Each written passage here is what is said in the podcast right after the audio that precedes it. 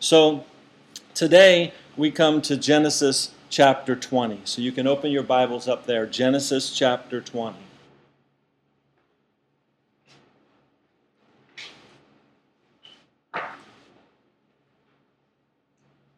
After today, we will have made it through about 40% of the way through the book of Genesis. At this pace, if the Lord tarries, we'll finish up Genesis somewhere around June or July of 2016. But what's the hurry, right? So there's no rush here. God's word's going to remain. It's the same yesterday, today, and forever, and it's not going to change, nor will it ever go away. So we have a lot of time to fellowship together around His word, right? But thus far through Genesis, we've learned quite a bit. Um, we've studied our Creator and His creation. We've seen something that started out so good turn so bad. And this was all as a result of the disobedience of mankind. The simplistic thing to do from the very beginning was just to take heed to the Word of God, not just hear His words, but actually do what He says. And of course, the same thing applies for us today. But it got so bad, as we've studied Genesis, we've seen that it got so bad that God had to put a stop to it all. And in His great mercy, He gave mankind another chance. He destroyed the earth with a flood, but He spared the righteous. Noah and his family came out unharmed. And the God that never changes will also still spare the righteous. And we also saw that a man named Enoch, right, who walked with God and was no more. His that was the testimony of his life that he walked with God in obedience to God. And God took him off the earth to be with him for all eternity. Enoch did not see death.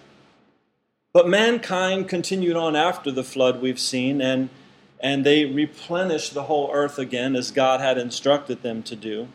But unfortunately, we saw that they once again chose the wrong path, and we studied how they mankind tried to make a name for themselves, and that's what they proclaimed. Let us make a name for ourselves.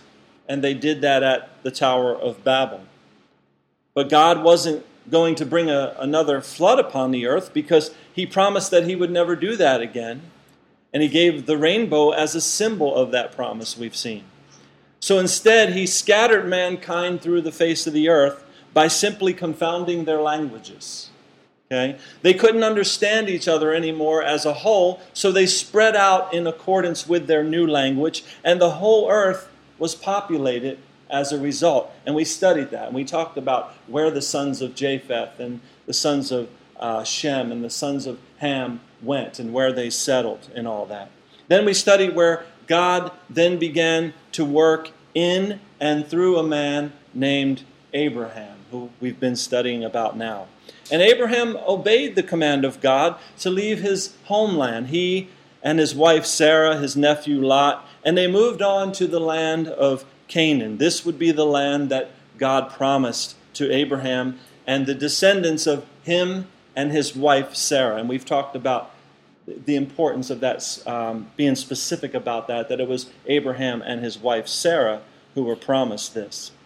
We've seen the bad choices of Abraham, and we've seen the good. And in chapter 20 here, we'll see that Abraham repeats a mistake that he made earlier in his life. He's going to do the same dumb thing again that he did during the famine when he went down to Egypt. He concocted a story between him and his wife to say that he and she were brothers and sisters, right? We saw that once already. Well, today we're going to read the same dumb trick all over again. But in fairness to Abraham, some years have gone by now. Somewhere around 20 years have passed since the last time that Abraham pulled this stunt. But with all that, I did a little review for you there. Let's go ahead and, and jump into verse 1. It says, and Abraham journeyed from there to the south and, do, and dwelt between Kadesh and Shur and stayed in Gerar. Now, If you want to take the time to study all the, of this ge- uh, geography here, I encourage you to do so. I'm not going to really comment on the geography here this morning, but what we see here is that, again, some period of time after the destruction of Sodom and Gomorrah, Abraham and Sarah are once again on the move. And they come to this new place. And verse 2 tells us that Abraham said of his of Sarah, his wife, She is my sister. And Abimelech, king of Gerar, sent and took Sarah. Now, look, I'm sorry, but this woman, Sarah, must have been one fine looking woman.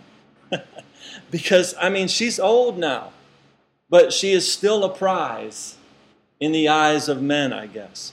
Now, as I've studied this chapter, I wondered is it kind of really in its proper chronological order?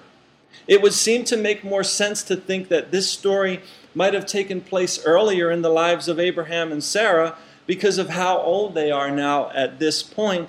But we really do not have any indication of that in the pages of Scripture. But rather, we see that this incident did actually occur when Sarah was 90. And she did live to be about 127. So she had about 37 years of life left at this point. And the fact, fact is, is that Sarah really was desirable in the eyes of this king, so he took her. And once again, we see this same story repeating itself in Abraham's life. But we're going to get more detail about the story as we go on. But verse 3 says, But God came to Abimelech in a dream by night and said to him, Indeed, you are a dead man because of the woman you have taken, for she is a man's wife. But Abimelech had not come near her, and he said, Lord, will you slay a righteous nation also? So Abimelech is saying here, Hey, God, I haven't done anything wrong here. But God is warning him that he has taken another man's wife from him. But Abimelech continues to plead his case here. And in verse 5, he says to God regarding Abraham, Did he not say, She is my sister? And she, even she herself said, He is my brother. In the integrity of my heart and innocence of my hands, I have done this. So he admits that he took her, but he's swearing that his intentions toward her have not been bad, at least from how he understood the situation to be, right? So all of this is happening, though, we see in a dream to Abimelech, and God is using this dream to warn Abimelech here. And verse 6 continues, and God said to him in a dream, Yes, I know that you did this in the integrity of your heart, for I also withheld you from sinning against me. Therefore, I did not let you touch her. So we see here that God indeed can know all, and he can see all, and he controls all things. Remember, he has a grand plan in mind here for Abraham and Sarah. God's will is going to be done in their lives in establishing a people group, a nation, right? The nation of Israel. And this people, this nation, will come from Abraham and Sarah. And they will be his own special people, the chosen, the elect, the predestined ones. So God is protect, protecting all of this from any harm. He doesn't want this plan to be fouled up in any way. This plan will not be derailed. Nor will God's future plans for the world be derailed, as we see them portrayed in the pages of our Bibles. And as we see things playing out in the news even today, right? God's plans will not be derailed. And the man that tries to derail God's plans can count himself as a dead man, as God said to Abimelech here. Because it is a fearful thing, Scripture tells us, to fall into the hands of the living God. He has a plan.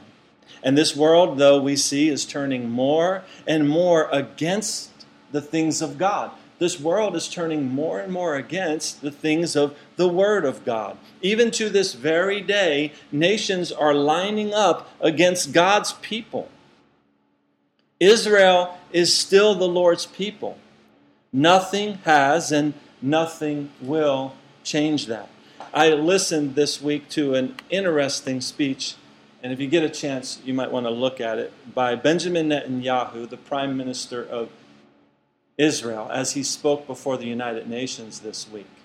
And there's just some sections in there where he quote he doesn't know he's he's just quoting history. He's not necessarily quoting scripture, but we know that the scriptures of the Old Testament are history as well. And he's quoting in there all that Israel has gone through. The times when they were tried to be defeated and people came against them. And he said and it didn't work. And he basically just stands up there and says and it won't work. Israel will stand. And he says, We will fight. We're not going to sit idly by. He said to the United Nations, As the rest of you sit silent, we're not going to sit silent. We will defend ourselves. And he says, And you guys have sat here in utter silence. And then he shut up for 45 seconds. And the whole place just stared for 45 seconds as he said this.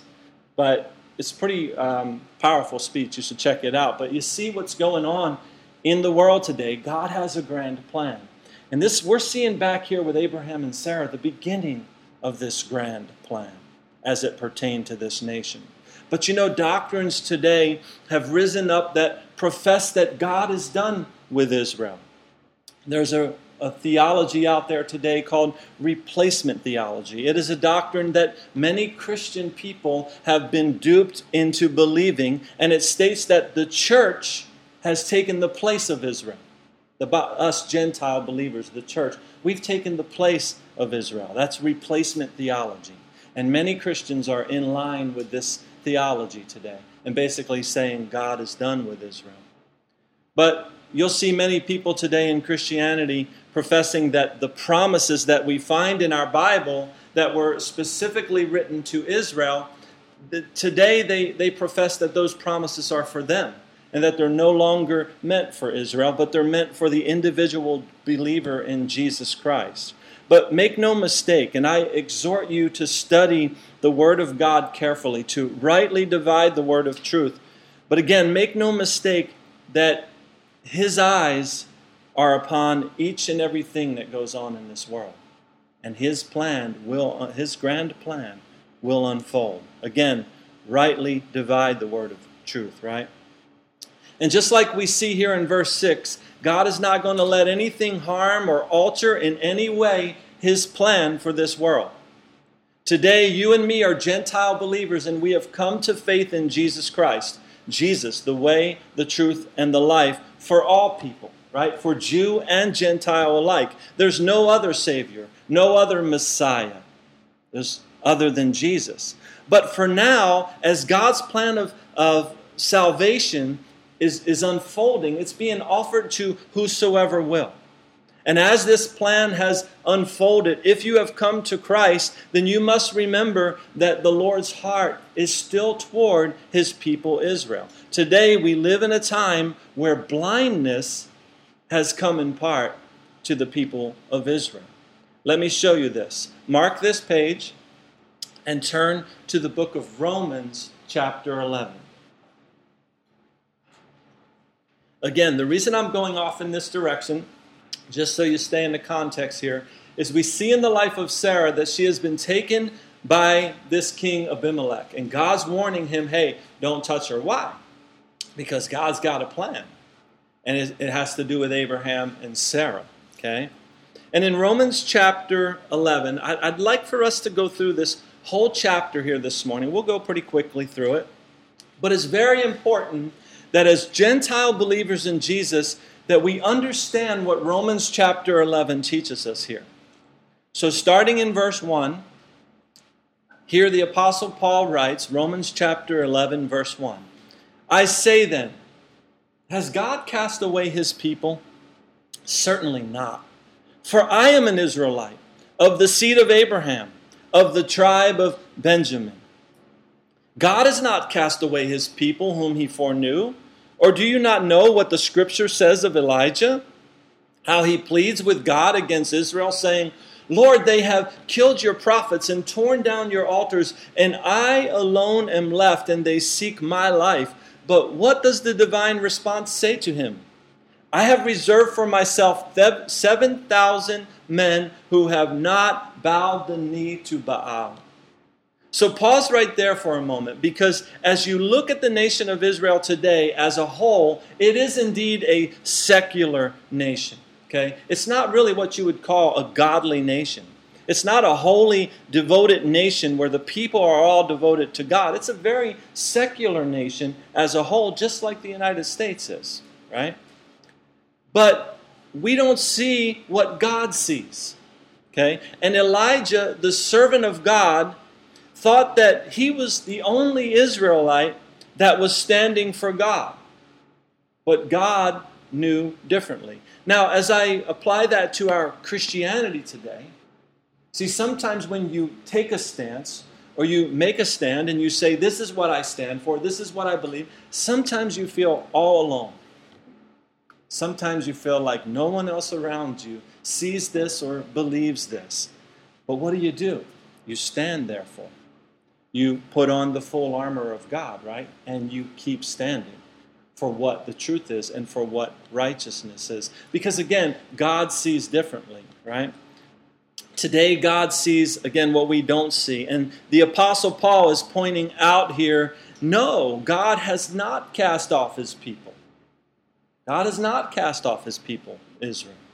Verse 5 Even so, then, at this present time, there is a remnant according to the election of grace. So, Paul is saying here that there was in his day those Jews that did come to the grace of God and receive salvation. And of course, we know from Scripture that the gospel of salvation in Jesus went to the Jew first, didn't it? And then it went to the Gentile.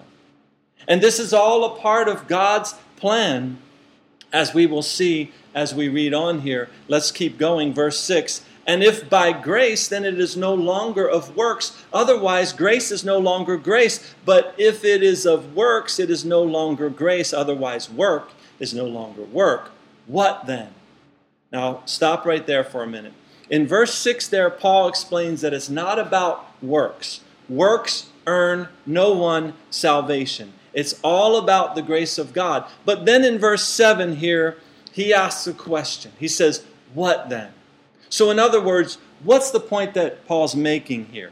Well, when verse 6 continues, or well, as verse 7, I'm sorry, continues, he says, Israel has not obtained what it seeks, but the elect have obtained it, and the rest were blinded.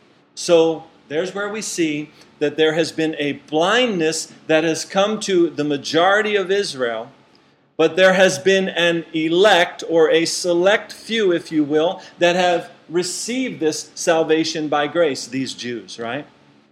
These are all the ones that Jesus originally had as his disciples. Remember, all of them were Jews. And all of those that the gospel went forth to in the very beginning, they were all Jews as well. Initially, right?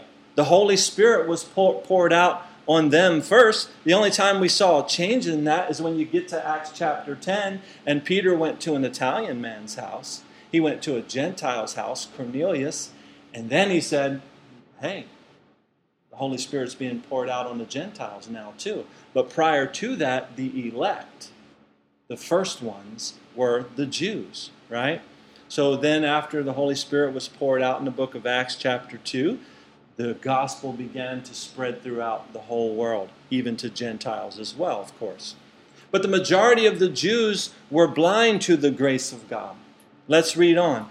Verse 8, verse 8, just as it is written, God has given them a spirit of stupor, eyes that should not see, and ears that should not hear, to this very day. And David says, Let their table become a snare and a trap, a stumbling block and a recompense to them. Let their eyes be darkened so that they do not see, and bow down their back always. I say then, have they stumbled that they should fall? Now stop right there. So Paul is getting back to his original point here. Has God cast away Israel? Are they utterly going to fall? Has he moved on in his plan away from them? Keep reading here, verse 11. Certainly not. But through their fall, to provoke them to jealousy, salvation has come to the Gentiles. So we see three groups of people here as we're studying this. Now, why do I say three? Well, you have the Jews slash the elect, those that that those Jews that received the grace of God in the very beginning. You have the Jews that are blinded to God's grace for the purpose of the gospel spreading to the third and the final group, the Gentiles. So the Jews rejecting the gospel has allowed for it to go to the Gentiles, and this will provoke them to jealousy. And we're still living in that period of time right now, where the gospel is still going to all the world, to the Gentiles. The day is going to come when there will be a last Gentile believer, whoever that will be, that will come to Christ. Okay? But right now, we still live in that age of grace where whosoever will can come. Verse 12. Now, if their fall is riches for the world, right? Now, remember who we're talking about. There is the people of Israel, the Israelites, right? Now, if their fall is riches for the world and their failure riches for the Gentiles, how much more their fullness? For I speak to you, Gentiles, inasmuch as I am an apostle to the Gentiles, I magnify my ministry, if by any means I may provoke to jealousy those who are my flesh and save some of them. Remember, Paul said, I am an Israelite.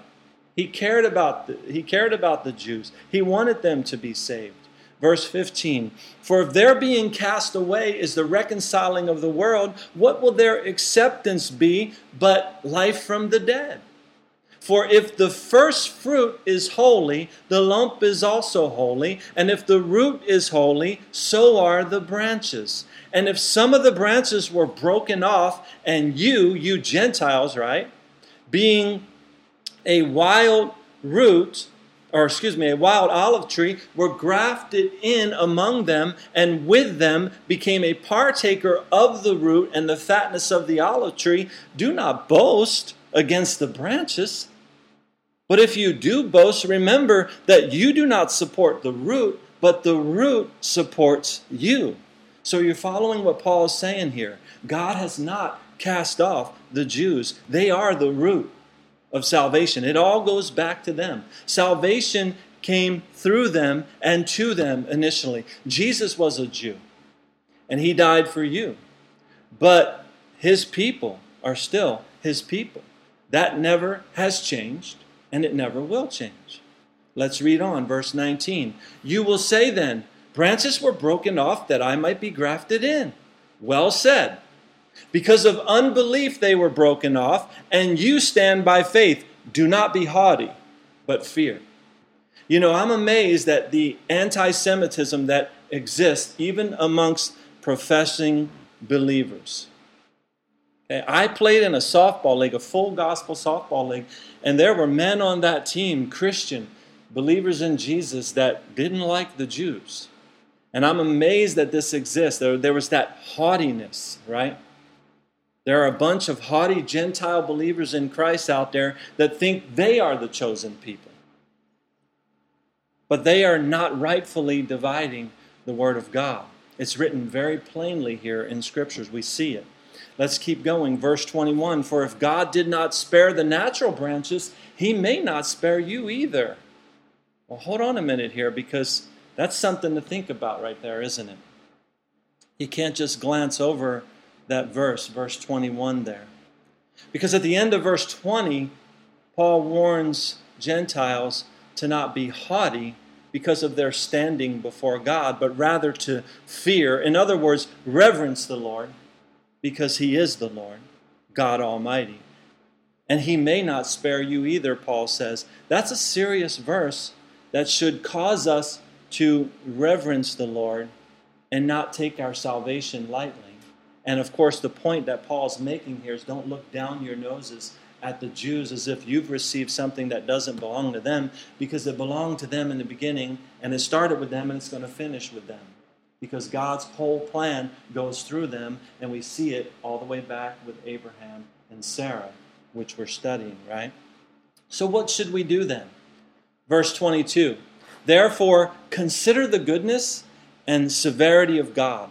On those who fell, severity. but toward you, goodness, if you continue in his goodness. Otherwise, you also will be cut off.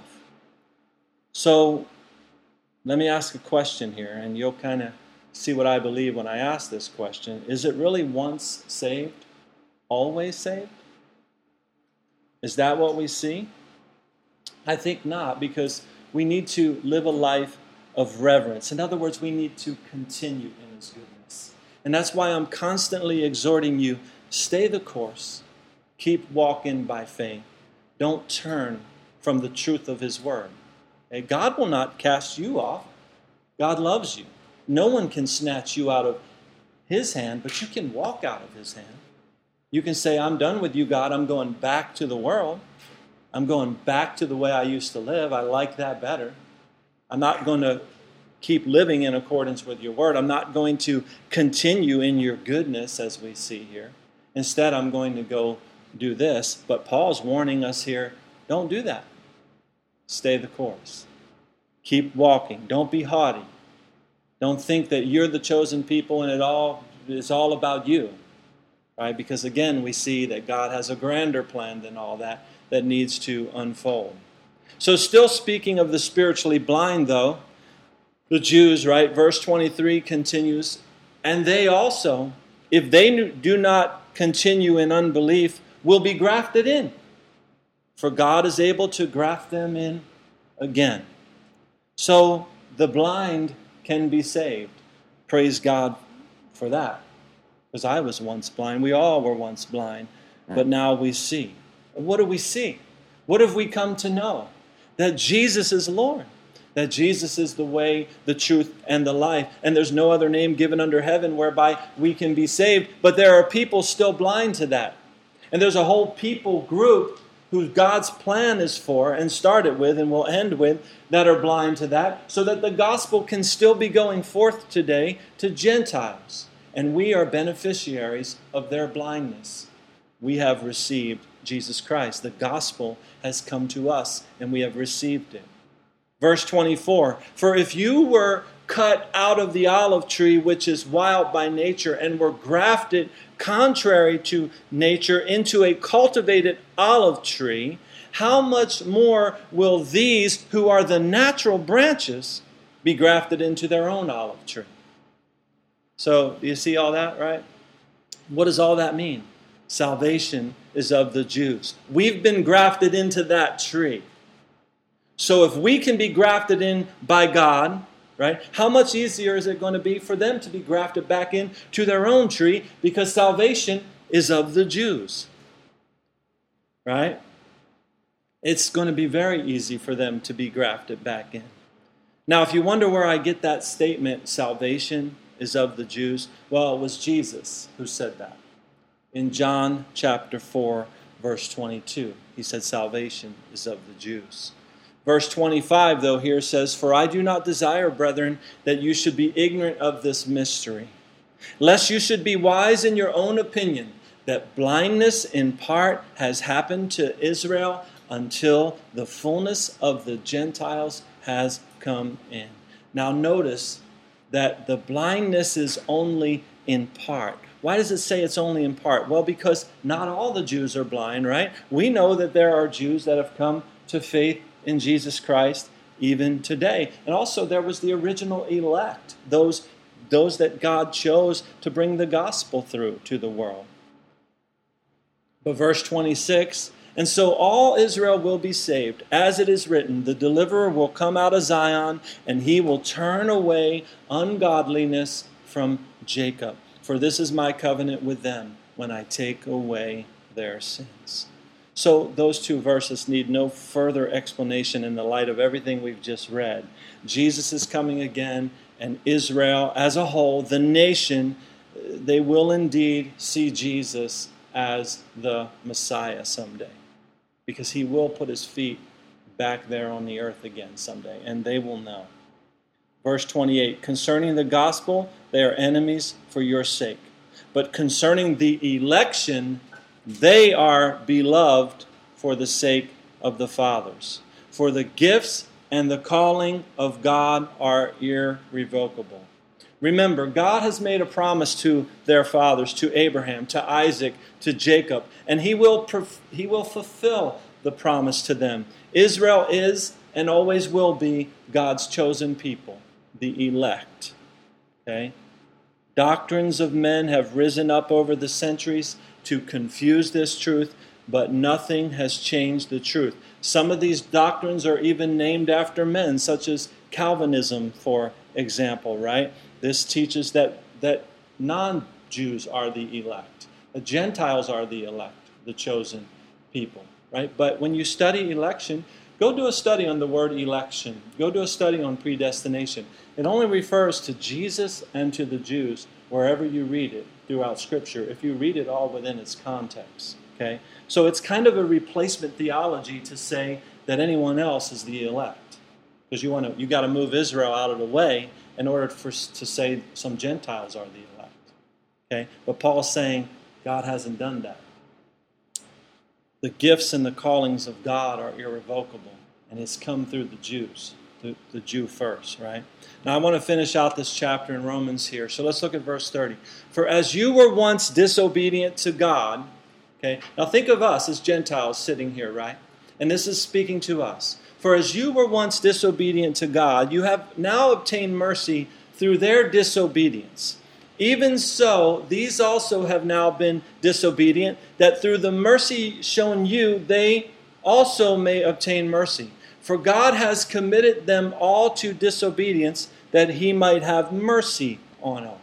Okay? So, God will have mercy on Israel, just as he has had mercy on us as Gentiles. Again, this is all part of his grand plan.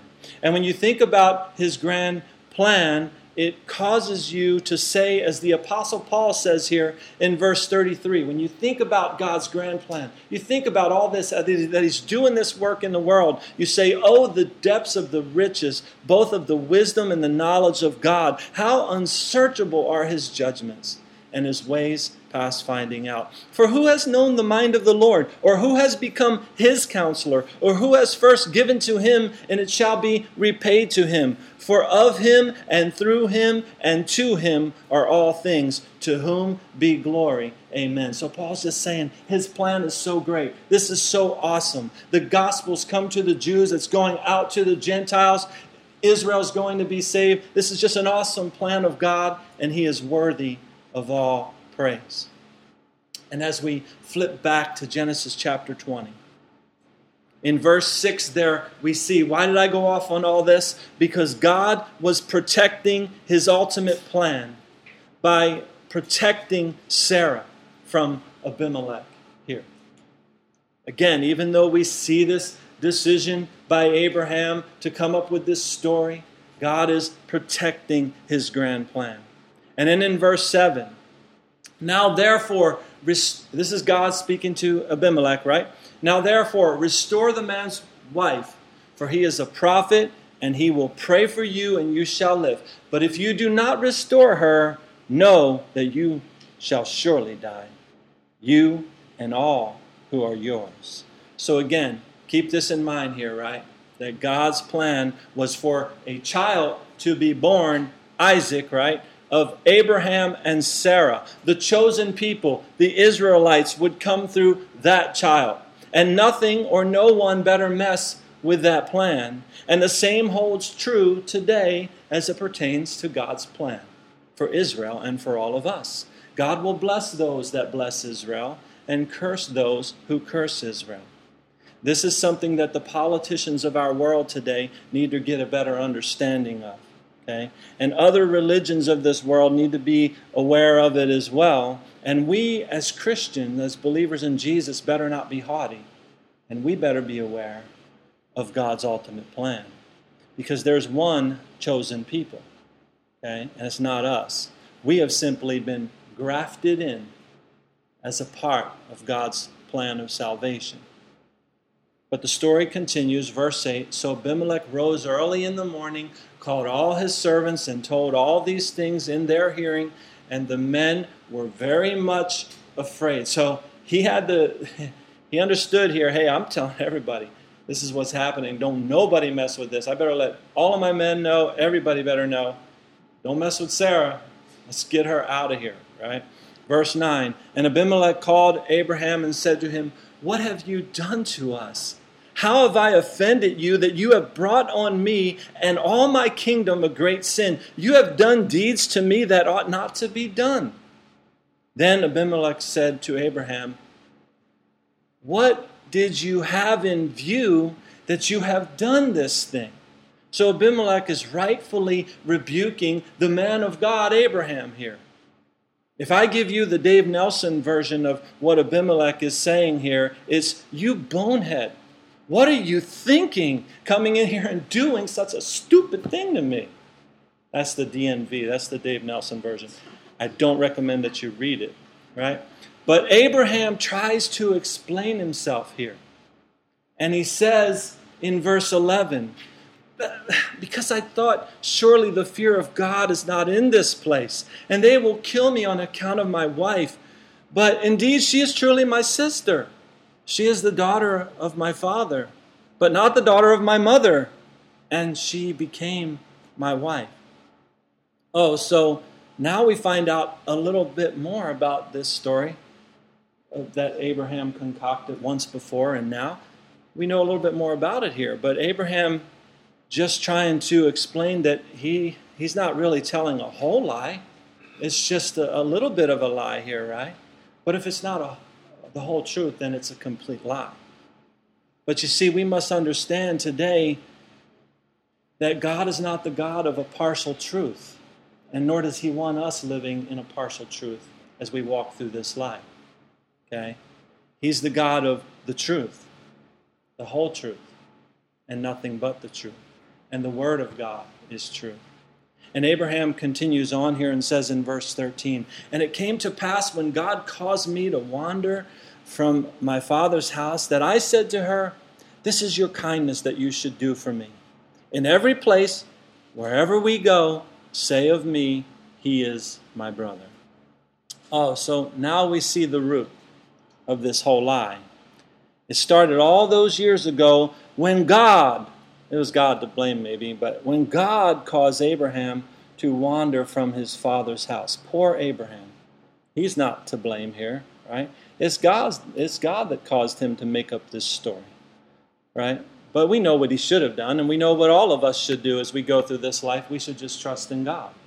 We should trust that God has given us a promise, the promise of eternity. He's going to walk with us through this life. We can trust in Him. But instead, we go through life and we kind of concoct our own stories sometimes too by making our own way in life, by making decisions we want to make that are outside of God's will, right? But here again, as I've mentioned before, we see that faithful, or excuse me, that Sarah was a faithful wife, wasn't she? She went along with this plan, not just on one occasion either, but twice here at least, right? You see, we husbands don't always do what's right, but Sarah is a good example to the wives as to how you can serve God even when your husband makes bad choices. But Sarah is in the hall of faith, Hebrews chapter 11, for being a wife that served God by serving her husband. And we husbands can learn from Abraham's failures to live in truth, to not compromise, but rather to trust God that his plan will be accomplished in our lives. Verse 14 Then Abimelech took sheep, oxen, and male and female servants and gave them to Abraham, and he restored Sarah, his wife, to him. And Abimelech said, See, my land is before you. Dwell where it pleases you. Right? Just get out of here, right? So they have an open door invitation to stay wherever they want. Then, verse 16. Then to Sarah he said, Behold, I have given your brother slash husband, right? A thousand pieces of silver. Indeed, this vindicates you before all who are with you and before everybody. Thus she was rebuked. Now, that word rebuke there at the end of verse 16 is the Hebrew word yakak. And it's a word that means to be made right. So, this isn't necessarily a rebuke as we think of a rebuke, but it, it, simply could mean that things were made right with Sarah. Again, Abraham was restored, and so was Sarah. Abimelech didn't want God to think that he had harmed Sarah in any way, shape, or form, and so he's letting Sarah know that he gave Abraham silver on her behalf. Verse 17 So Abraham prayed to God, and God healed Abimelech, his wife, and his female servants, that they, that they bore children.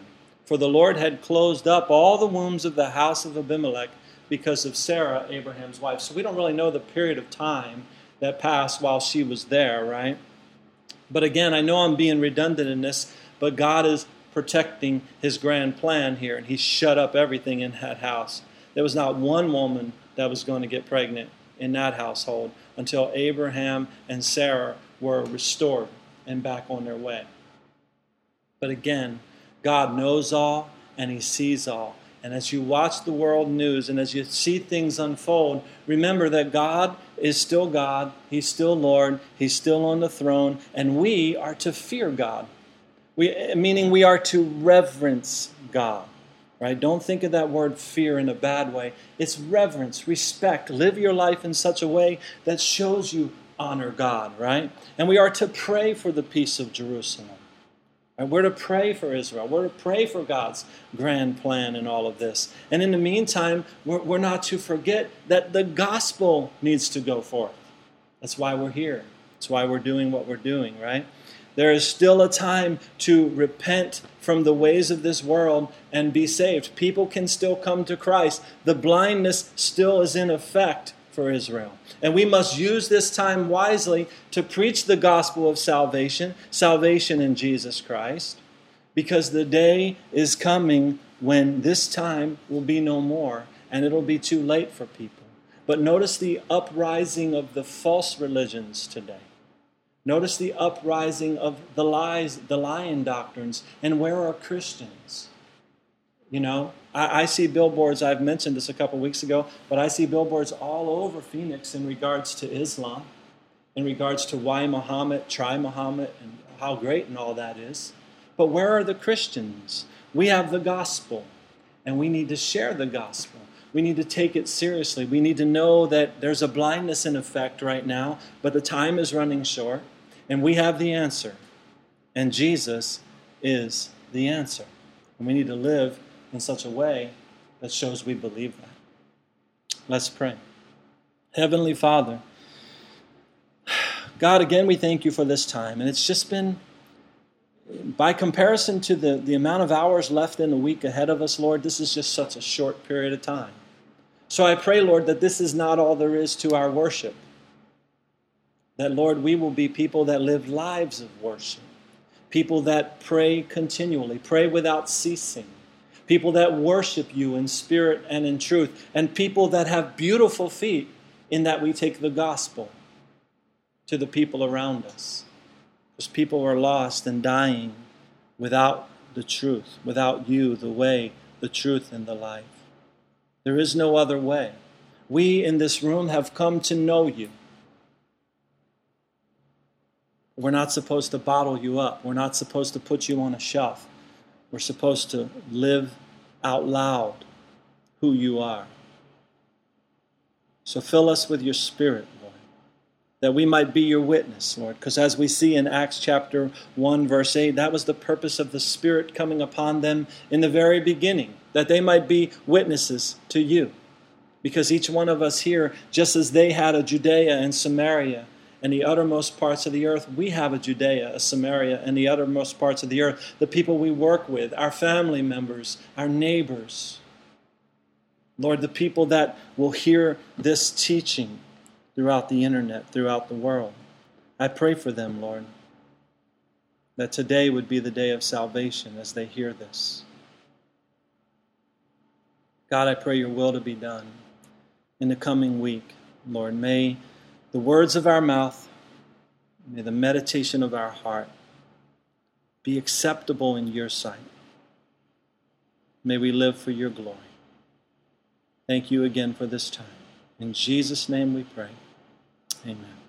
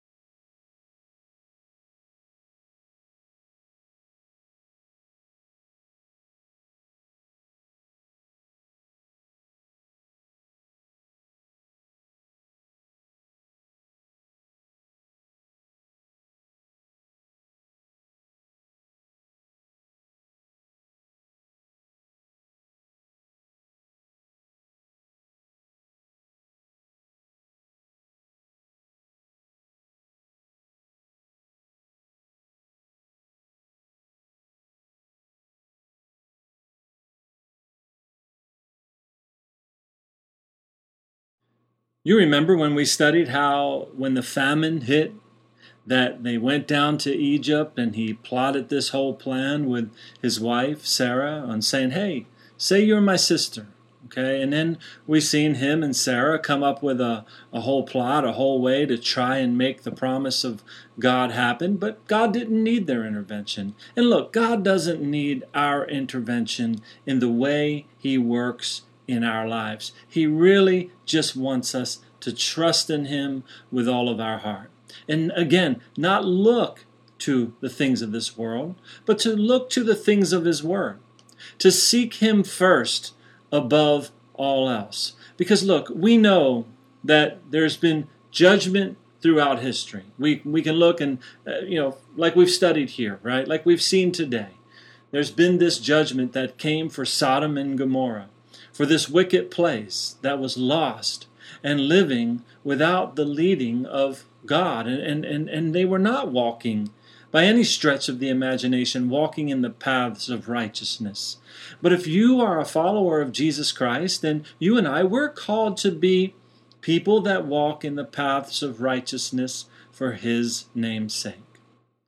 And we need to, again, we just need to be sharing this love with the world around us. That you have a testimony. You have something that the Lord has done in your life. You probably have multiple testimonies. In other words, you can share multiple things that the Lord has done in your life. Take the time to love somebody around you. Don't point a condemning finger at the world. God didn't condemn the world. He, the, Bible, the word tells us that he did not send his son into the world to condemn the world, right? But so that the world through him may be saved. Yes, we do know that a judgment is coming. Yes, we do know that people in this world, many people, are far from knowing the living God. But we are to be his hands and feet here. We have the gospel. It's come into your heart. It has changed you. And if it has, then why don't you share this? Why won't we just take the time to share it with the lost around us? We know the truth. We know that everybody needs Jesus. We know that the world is full of many lies. But we know that everyone needs Jesus. We know that Jesus is the answer. You have Christ in you, and the world needs him. And again, we, we know as well that judgment is coming. And judgment is no joke. It's no joke. Again, the world around you may laugh at you when you share the gospel with them. But there's also many, many people out there that are hurting, that are lost, that are turning to everything else to try and find fulfillment, to try and find peace. They're turning to the things that destroy them. So take the time this week to find somebody to love with God's love. That agape love, that is God's love. Remember, God so loved the world that he gave his only begotten Son. That's so powerful. God became flesh and dwelt among us to reach this lost and dying world. He doesn't want them to fall under his judgment. He's not willing that any should perish. But it's you and I who know Christ that must live Christ. We must show Christ to this world around us. Let's pray.